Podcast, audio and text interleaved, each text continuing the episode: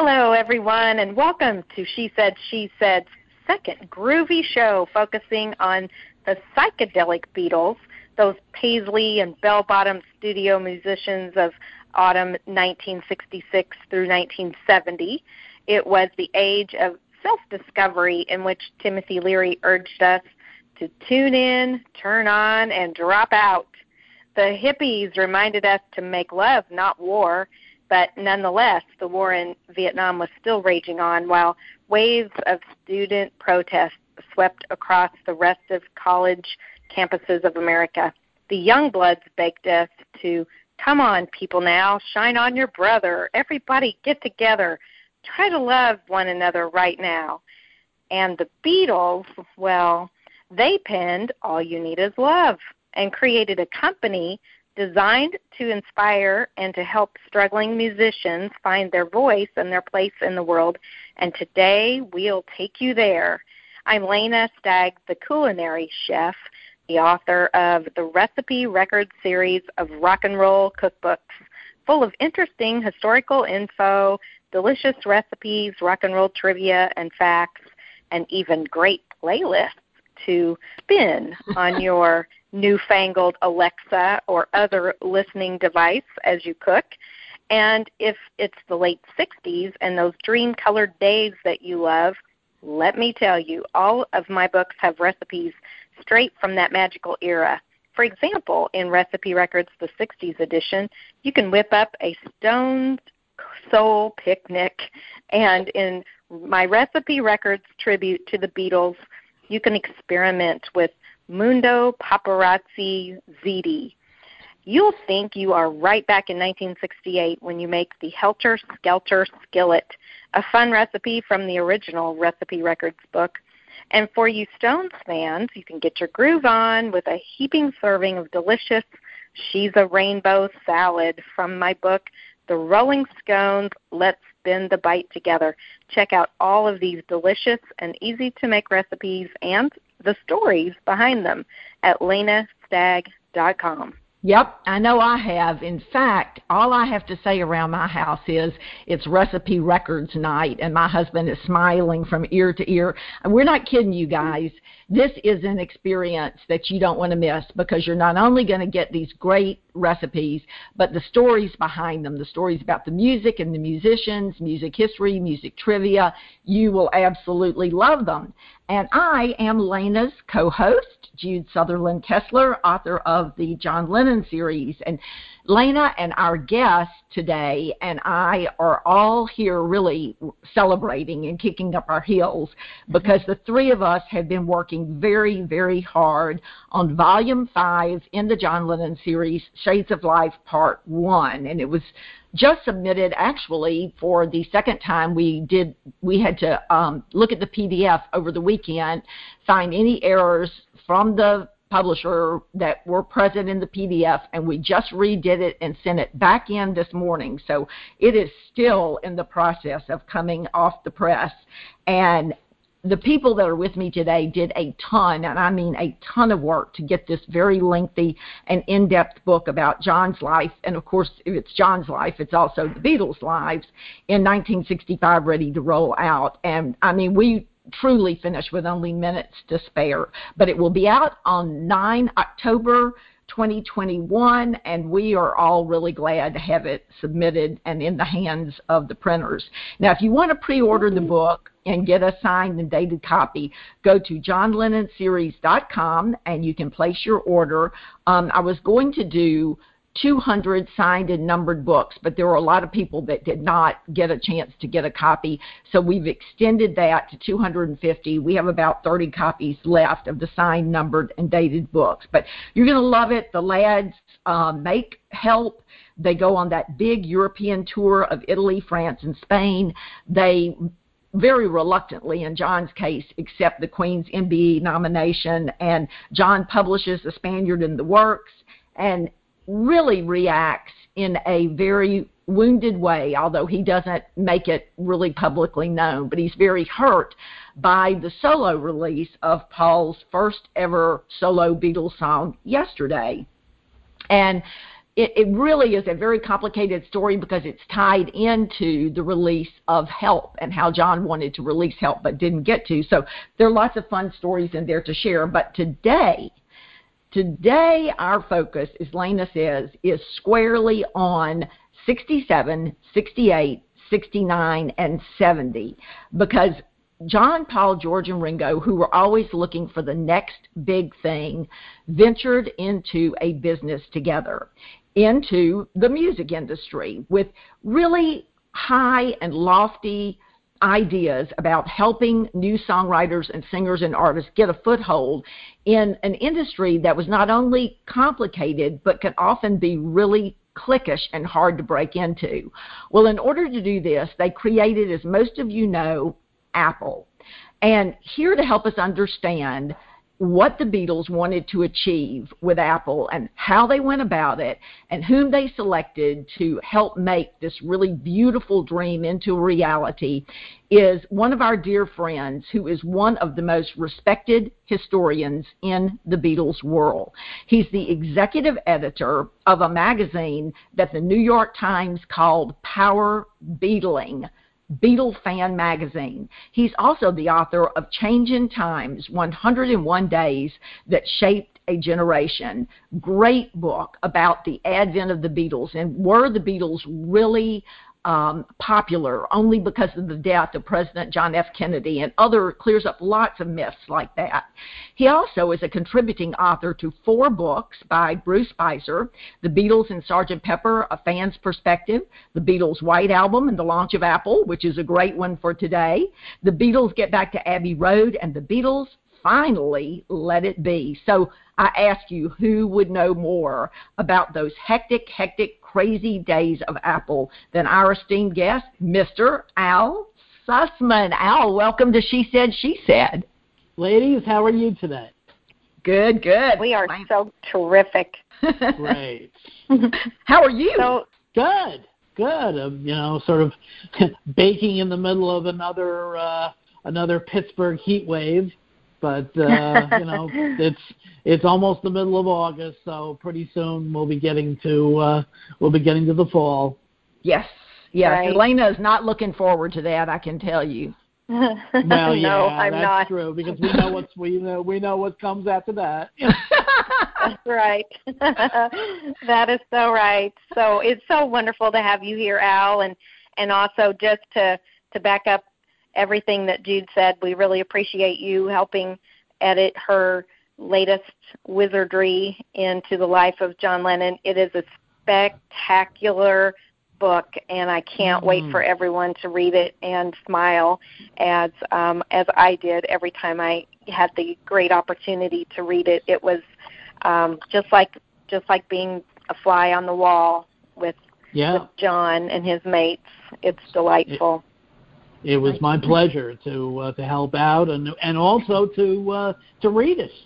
Well, thank You know, you. I love was- you guys. I really appreciate it. It was a, a bunch of hard work. I'll tell you that.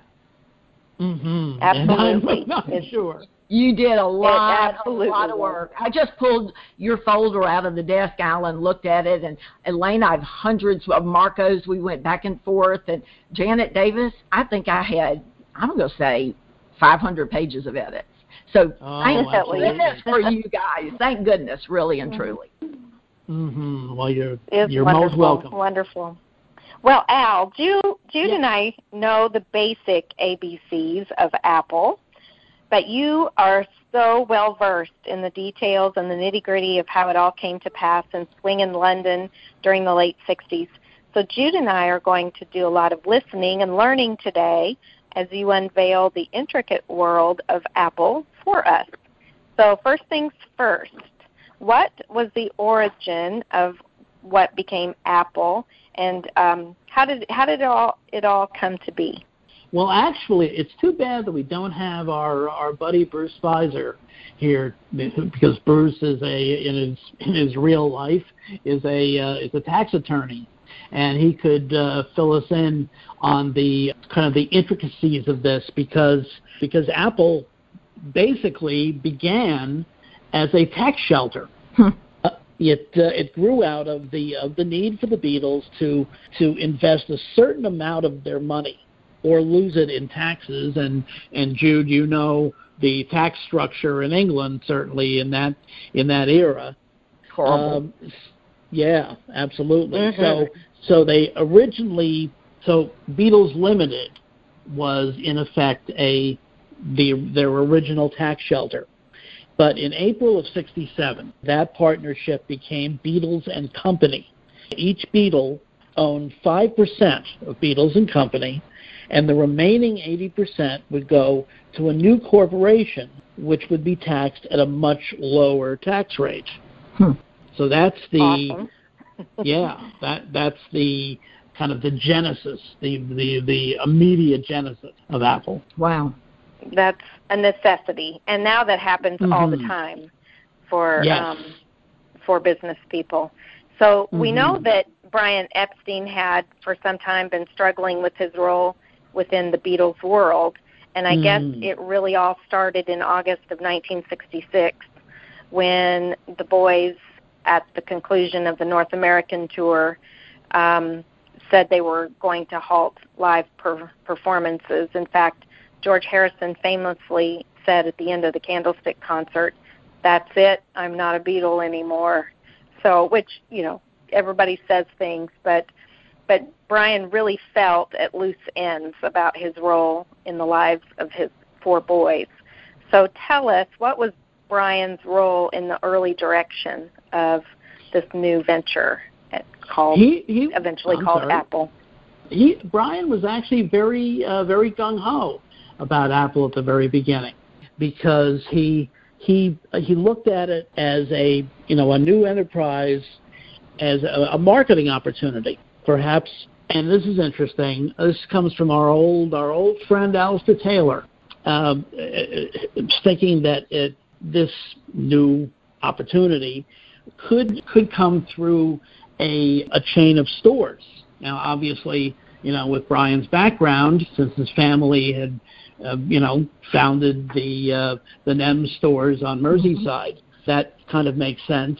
And in fact, he even thought of it possibly as a chain of of card stores, according to uh, to Alistair. And um, there's a uh, there's a, a, a wonderful book that came out actually a few years ago and has just recently been been updated called "Those Were the Days." by a fellow named Stefan Granados, and that that book contends that um, that actually Paul McCartney wanted the new venture to be a music publishing company, which Hmm. is which is even more interesting when you consider Paul's you know later involvement with with music publishing, and and uh, Paul also came up with with the name Apple for uh, for the new company, uh, kind of as a result of his involvement with kind of the art scene in London, things like that. Uh, and in fact, the the Apple was thanked on the back cover of Sergeant Pepper. So Brian actually was, you know, was all was quite gung ho about the the possibilities for Apple, but it was, you know, it was after after Brian's death in August of '67 that the Beatles became more involved with uh, the entity that was that was becoming that was becoming known as Apple rather Right. than the Beatles and Company. Right. Well, it was it was a huge there was a huge amount of money that was needing to be managed and Mm-hmm. um unfortunately they were young and they were you know had this big weight on their shoulders. But um as Mhm. as you said as you mentioned Brian tragically died on August 27th 1967 to an accidental drug overdose. And with his death everything and I mean everything changed for the Beatles. Even bringing about a shift in group leadership. But for our purposes today, as we focus primarily on Apple, tell us how did Brian's death change the corporate structure at Apple, and what was the relationship between Brian's NEMS Corporation, the the group had once managed the affairs of the Beatles, and the embryonic Apple Corps. Well, that was a problem because the Beatles actually were they were fine with the with the the the, concept of of Apple of uh, excuse me of NEMS actually still keeping track of the day to day activities of the group. Mm-hmm. But but Clive Epstein uh, made it pretty pretty clear early on that he really had no appetite for any kind of involvement with trying to manage uh, the Beatles, and uh, you know, or you know, or be in any kind of a kind of a management position with NEMS. In fact, Ringo has talked about about, about Clive being actually very kind of looking down quite a bit on the Beatles okay. and wow. considering them much more, yeah, much more common than uh, than they actually were. So so Clive wanted basically no part of them. But then there was Robert Stigwood. That's the other problem. Stig, Stigwood had been taken on by uh, by Brian as a partner in NEMS early in '67, uh, and in fact he brought Cream and the Bee Gees to uh, to NEMS. But but he really had his sights set on the Beatles, and so and really even before Brian died, the Beatles had pretty much told him they wanted no part of Stigwood. Yeah. And that that if Stigwood if Stigwood tried to, you know, kind of usurp Brian's uh, Brian's position and become a manager and become their manager, that they would basically do nothing but release fart noises and and um, denunciations of the Queen and whatever else instead of instead of music until until he finally quit. So so they wanted no part of, of Robert Stigwood. So that meant that they basically, you know, were kind of managing themselves, which is which turned out to be turned out to be a problem. Yeah. So they, you know, they decided to leave NEMS behind and get fully behind Apple. And in fact, Magical Mystery Tour was the first public Apple project. Hmm. Yeah. And we know how that went. yes. yeah, I, to me, the, every time that the Beatles are left to their own devices, you know, okay, you have they go to Hamburg and Alan Williams is managing them, and they learn mm-hmm. to mach schau, and they're they're making advances, and then Alan sort of pulls away when they won't pay his ten percent that second time, and mm-hmm. Mona is hit a, hit or miss, and they start to kind of stumble. Fortunately, along comes Brian, and then as long right. as Brian's there, they're good to go. And then when mm-hmm. Brian's not there, you know, here they are, they're they're stunned, they're shocked, they're putting one foot in front of the other. And I think Apple kind of was helping to take their mind off of this unbelievable loss. I don't think anybody was prepared for Brian no. just suddenly, you know, not being there, but someone mm-hmm. did. You know, at that juncture, two of the Beatles' most trusted longtime associates really stepped up to the plate to fill that huge gap that was caused by Brian's tragic death. And one of them became the general manager of Apple while the other one became the managing director. So Al, tell us a little bit about each one of those really special guys. Well, the well the the managing director yeah. actually an, an old, uh, well, actually, the managing director and the general manager were each uh, right. old hands with right. as part of the the inner circle. And right. the the man the managing director was Neil Aspinall, who had of been course. who had been their their road manager going all the way back to all the way back to Liverpool. Yep. As as a matter of fact, and so he yeah he was was named as managing director of Apple and he held that position uh, and really was kind of like the the, the, the keeper of, of the flame, the the guardian, whatever label you want to put on him. He held that position until his retirement in 2007, wow. which unfortunately was less than a year before before his death. Wow, wow. that's a long yeah. time. I think about him making posters when he lived. Uh, at Mona Best's house as a student, Mhm. and he was making the very first posters that said the fabulous Beatles. And you know, Mhm. we kind of credit him with being the one that came up with the Fab Four because he's the fabulous Beatles. And there he is all the way through to you know to his retirement. Yeah, in fact, it's it's it's revealing that in the in the Beatles anthology, other than the Beatles themselves and George Martin, the only other person who is you know an on-screen talking head is Neil Aspinall. Yeah. Wow. Yeah, that that shows you what what kind of what kind of position he had and the respect that he had from the Beatles.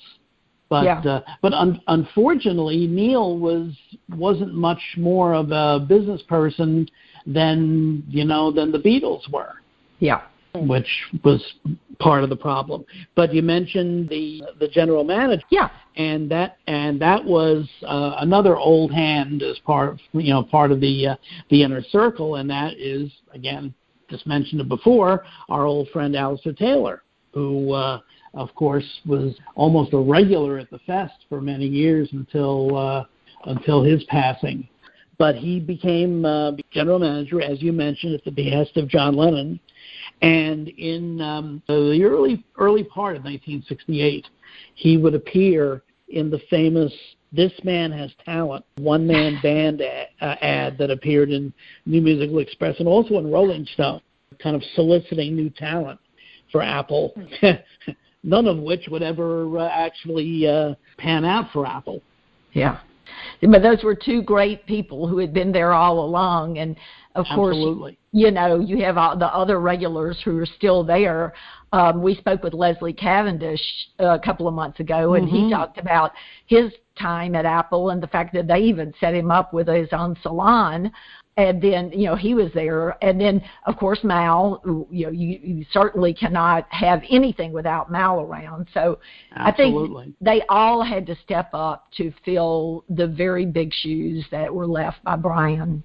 Just so Mhm. sad, you know, so sad. Well, I just finished sort of rereading The Longest Cocktail Party by Richard DiLello, and it is such an interesting book. In fact, I was surprised to find that it, the foreword was written by our very good friend Wally Podrazik, who Yep. knows more about the Beatles than I mean, the man is a walking Beatles encyclopedia. But Mm. there's so many things in there that we could discuss, eh, I- like the house hippie and the the days of Yeah. Francine Schwartz and the Apple Scruffs and Mhm. the Right. boutique and all of that. I mean, we could have lots of shows about Apple, lengthy discussions. But you know, Mhm. for the sake of people listening who not might not really be ingrained in all the particulars of Apple, kind of break it down for us. What were the divisions of Apple, and what happened to each one of those? Well, the first division that actually kind of came to fruition, if you want to put it that way, what is uh, is Apple Music Publishing, because that in uh, September of '67, uh, an office for Apple Music Publishing opened at 94 Baker Street in London, headed by Terry Doran, who would be the the head of Apple Publishing for its first couple of years. Probably the first major signing for Apple Publishing was actually a um, songwriter named George Alexander, and his writing partner and all morphed into a group that was that was actually dubbed Grapefruit by John Lennon. Right. And uh, also there was also Jackie Lomax Uh-huh. was another another artist or another writer that was signed to Apple Music Publishing. Well, Jackie, of course, was an old an old friend of the Beatles from their uh, from their days in Liverpool, and when he was uh, with a group called the Undertakers. Yeah. There was a group called Focal Point that was actually named by Brian Epstein Huh. which you know shows you that he certainly, at least early on, he certainly was very much in favor of the whole Apple project. And there was the the songwriting team of Gallagher and Lyle, who some people may remember more from a group called an early '70s group in in England called McGuinness Flint. And also Mary Hopkin recorded some of their songs on her her second Apple album Right. And it's interesting. I have I have a birthday coming up, and our our buddy Tom Frangione from you know from the Fest and the Beatles channel sent me this. It's actually a five disc set called Good as Gold: Artifacts of the Apple Era, uh, Oh, 1967 to 1975. There's nothing on here. Well, no, there actually there is one one song that is actually an Apple Records release, but everything else on here are either demos or recordings that were made for Apple Publishing or were made at the at the the Apple Studios once they were able to reopen that in 1971 after all the damage that the the infamous Magic Alex did. Yeah. But I'm getting but I'm getting way ahead of myself here. but anyway, Apple Publishing was probably Okay. the first the first kind of effective division. Then you've got the, the other public the other divisions were a mixed bag. There was Apple Tailoring, which basically nothing came out of Apple uh, Apple Tailoring. Right. There was Apple Electronics, which was the playpen of Yanni Alexis Mardas, Uh huh. who came who came up with numerous concepts, none of which amounted to anything, including including the original concept for the Apple Recording Studio, in which the uh, the Beatles recorded most of what became the Let It Be album, only after they had to borrow equipment from EMI's Mm. Abbey Road studio Yeah. to to undo the mess created by Magic Alex. But he's a genius, Al. He's a genius. Right? Oh yeah. Uh, you should you, you should get The wrecking um, ball. you should, yeah, really. You should get Alan Kozinn on here to talk about Magic Alex. Yeah. Yeah. Uh, you'll you'll get you'll get an earful. Then there was a, then there was Apple Films, which actually was the only other really successful uh, division of Apple. Apple Films was the imprint for Magical Mystery Tour, for Yellow Submarine, for Let It Be, for the Concert for Bangladesh, uh, the Ravi Shankar documentary Raga, the Marc Bolan T Rex documentary Born to Boogie that was directed, sort of directed by Ringo, Son of Dracula with Ringo and Harry Nilsson, and Little Malcolm, which was produced by George Harrison and then distributed by Apple Films. Then another one. Apple. There was Apple Retail, Yeah. Whi- which was uh, chiefly the uh, basically the Apple boutique. It was downstairs at uh, 94 Baker Street, down below Apple Publishing, and was run by the Fool with uh, Peter with Pete Shotton, John's you know childhood friend, as uh, as manager, and it was about as successful as Apple Electronics. You know the the famous psychedelic mural uh, painted on the side of the building had to be had to be whitewashed because of neighborhood protests.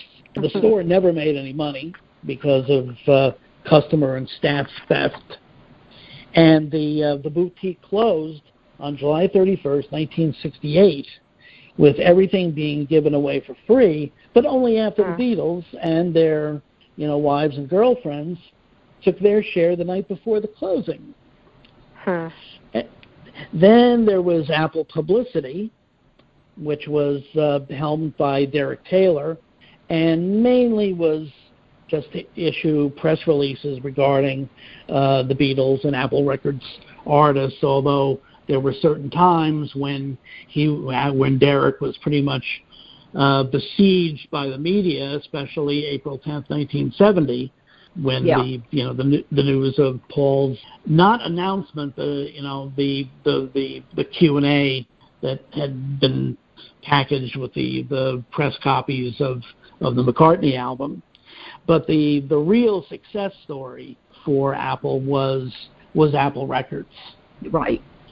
which um, you know it not only did it serve as the you know the imprint for for the Beatles releases from August of '68, actually technically right up to the present day, Yeah. because everything that's you know that's currently released on on by the Beatles is on is still on on the Apple label. But also, it, but also, it the Apple Records. I mean, note for note, it's probably the the level of quality was probably about almost as good as almost any kind of a regular record label. You know, a, a, on the on the Columbia RCA level, right. or or even Atlantic but some of the more you know Elektra, lab, Warner's, Reprise labels of that of that type, because uh, you have you have James Taylor, you have uh, Mary Hopkin, you have obviously Badfinger, which was the, the the one really successful group, and so much more actually. You know, between the, the end of August of 68 when the first four releases came out, and basically the end of 1973 they released, you know, not only the recordings by the Beatles as a group and in their solo career, but also a lot of great, a lot of great material. Right, right. You know, you said, am I hearing you right when you said Apple tailoring was one of the departments? Yes. it seems like that would have fallen under the auspices of the uh, retail, or somehow those two could have overlapped. Don't you, you know what I'm um, saying? Yeah, absolutely. In fact, I'm just scrolling back here. Apple, um, yeah, this was this is in February yeah. of '68. Apple registered its hoped for divisions: Apple Electronics, Apple Films Limited, Apple Management. Didn't even talk about Apple Management. Apple Music Publishing, Apple Overseas. Uh-huh. Oh wow. Uh, Apple, yeah, Apple Publicity, Apple Records, Apple Retail, Apple Tailoring. Uh huh. So yeah. Uh huh. So Apple Overseas is where Ken Mansfield comes into the picture because yes. he's the head of the United States uh, division of Apple. Very, very, very interesting. Well, so now mm-hmm. we're going to put you on the spot because mm-hmm. if we gave you a magic wand and said, "All right, Al, go back and you can change three things about Apple to make it really as successful as Apple Records and to mm-hmm. maximize its impact on the world of the late 1960s, 60s, what three things would you do?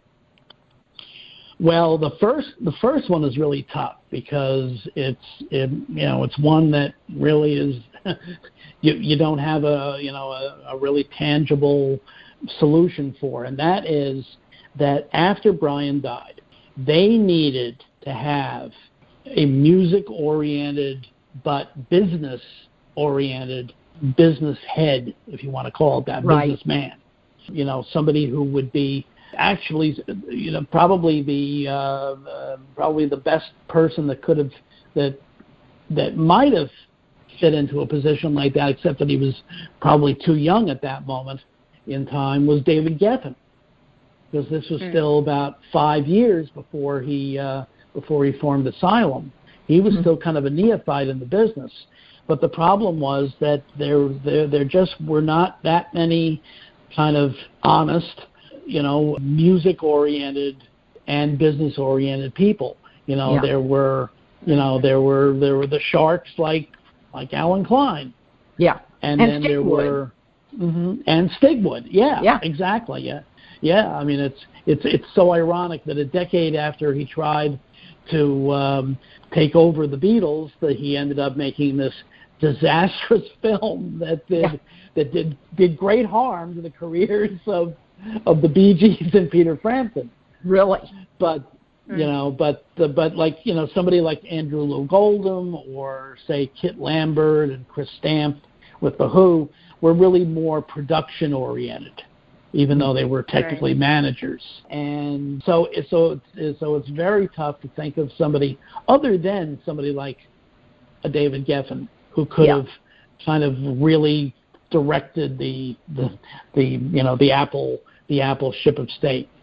The second one is that in that in that period especially, the Beatles tended to treat everything like they would they would get very excited over you know something here and there like remember the the Greek island that they oh, bought yeah. in in 67 and I think they went there once yeah. and never and never went back Yeah. And it was that way. Yeah, it was that that that was it was that way with almost everything. Well, that's uh, Alex Mardas too. Same thing, you know. I mean, yeah, exactly. He's going to make the best studio ever. He has a perpetual motion machine. He, you yeah. know, same, same. You know, we're in this today, 100%, 200%. We're out. yeah, exactly. You know, and uh, it was if if if whatever they were they were into wasn't an immediate success, they would just you know they would just dump it and yeah. that's and that was uh, that was a problem because they they really never you know even with the production work at Apple uh, if something didn't um, didn't turn out to be all that successful they just moved on to the next thing and and unfortunately a lot of a lot of deserving artists and also people in their lives people like Mal Evans yeah. got you know got swept out to sea yeah. Mm. Basically, so it would. So if if the Beatles had had basically been more dedicated to to these projects and stayed with them, I think yeah. that would have that would have been you know a big plus. And and kind of connected to that would be the third one, and that is that uh, that yes that people like Mal Evans and and a group like Badfinger, if they had really paid more attention to what was what was happening with them, especially Badfinger, because you know they because with they were still connected with Apple while they were being ripped off and manipulated mm-hmm. by uh, Stan Polley, who deserves uh, deserves a a prominent place in hell. You know, and I, I think it, that if that if since the group was still, first of all, they shouldn't have let the situation get to the point where Badfinger left at the end of 73. They should have done their best to keep keep Badfinger on the label. And then they should have also been paying attention to what was going on with the group because it's you know it's it's entirely possible that you know that if more honest heads prevailed, Pete Ham and Tommy Evans might still be alive today.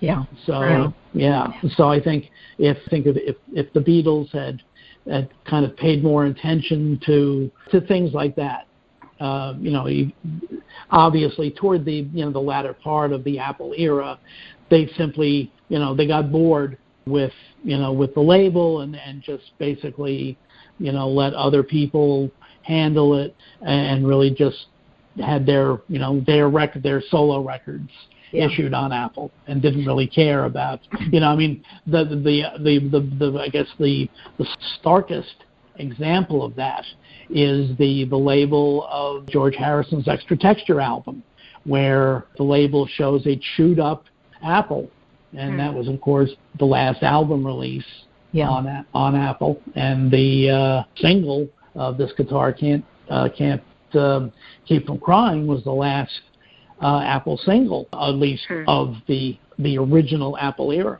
Yeah. Yeah. Yeah. It kind of so, reminds me of did you happen to, I don't know if you happened to see Lena's presentation at Monmouth on the Beatles were the first millennials, but yes. So many of the characteristics that she was pointing out of millennials, the Beatles really had decades earlier, and one of them, yes. you know, Lena, isn't it disability to inability to stay on one thing, you know, to the desire to move on to something else and to have now mm-hmm. kind of results. Right. Yeah. You know, it's I I think it's a a very common we hear it all the time in the music world.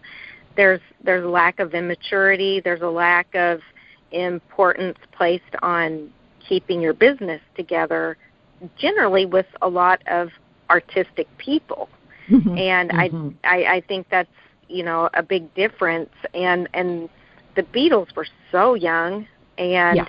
they weren't mm-hmm. raised knowing business like you like you say. If Brian had still been living, there wouldn't right. have been any problem. You know, it Mm-hmm. would have been, um, you know, Brian may have made some missteps here and there, but things would have been um foundationally wise set out for success. Yeah. And Mhm. um I don't I, I think that's just so common. I can't even imagine today you don't hear about it much, but um you know, artists today, you know, they don't have records at the store getting getting bought by girls and the teen magazines um you know posters on the wall you know everything's just on their phone and Yeah. and kids are paying five dollars a month to spotify to Mhm. to hear every song in the world and I, I, ca- I it scares me to think what an artist actually gets these days they they can't be making anywhere near what artists made 20 years ago 30 years ago um and Well, especially you know, maybe there's- especially Go ahead. especially given what given the last year and a half. Yeah. Oh yeah. Some some when so Oh, many of them haven't been able haven't been able to perform at all. yeah. Ab- absolutely and and you know it it pains me to to see these kids with their spotify and i'm like you know it but it you know how difficult it is to buy a song now or Mhm. it it takes a it's it's a little bit of work i tried to buy a a track the other day and you know it it took me a while to Was it actually buy You it Love Me? uh sadly it wasn't That's my new favorite um, song, Al. that is an awesome song. but um but you know, it, sadly those those guys, you know, they're they had other interests. They were into they were very much sidetracked by their personal lives and their personal Yes. demons.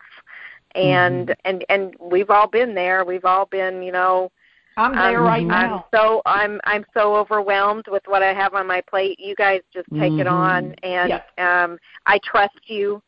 And unfortunately, I know they had put trust in people that that did not have their best interests at Yeah. hand, and that is very very common today Yeah. too. Yeah. And it's Mhm. it's common for authors as well. Oh. Yes, it certainly is. But not as me with my editors, best editors in the whole wide world, and that's the truth. uh, well, Al, we so appreciate your insight into the inner workings of this multi-layered company that the Beatles entered into with their hopes of making the world a better place and the hopes of making dreams come true for singers, bands, songwriters, and performers all over the globe. As we all prepare to watch Peter Jackson's docu-series The Beatles Get Back in November, Woohoo! what you've shared with us Mhm. what you shared is an amazing backdrop to help us understand the interpersonal relationships we'll be encountering as we look back over the closing years of the Beatles 60 years later. Thank you so Mhm. much, Al, for laying the foundation for us all and taking your time and answering all our questions and emails and texts. So we so appreciate you. You're most welcome. It was uh, Apple, especially, is a, a pet subject of mine. So it was. Uh, so this was this was a lot of fun. So I just I- I- loved it. I I didn't Yeah. know an eighth of this. You are, and you know it. It's just rolling off your tongue. I mean, you know it. This is. I really really appreciate it so much. Oh, you're most welcome. It was uh, it was my pleasure, and thank you and for thanks for inviting me. I appreciate it very Thank much. you, Al. It's so good to talk to you. Hope to see you one of these days. Yeah, one of Years. these. Yeah, uh, maybe next spring. We'll see. Yes, yes. We're praying. Let's hope. We're praying. Yeah, keep your fingers crossed. All right. Okay, our deep dive into the world of the psychedelic Beatles continues over the next few months. Up next, we'll be talking with Dr. Robert Hieronimus and Laura Cortner about their new book, It's All in the Mind Inside the Beatles' Yellow Submarine Volume 2. And drum roll, please. Mark your calendars for the the annual Best of show in November as we look over 2021 and herald the very best Beatles book releases of the year. We already have six great Beatle authors and experts lined up to share their stories, their books, and their secrets with you.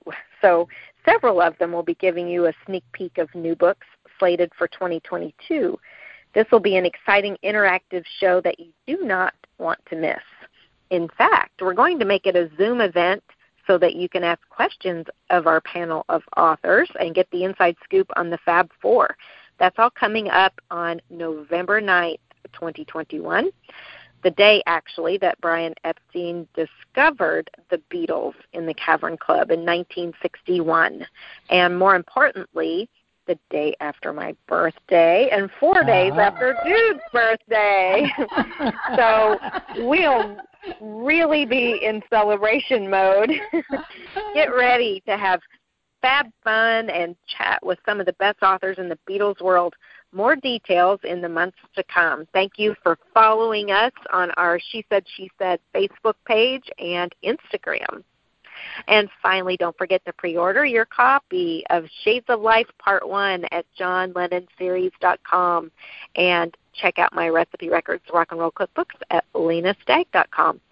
Until next time, here's to food for thought, food for the soul, and food for the love of rock and roll. Ta and shine on.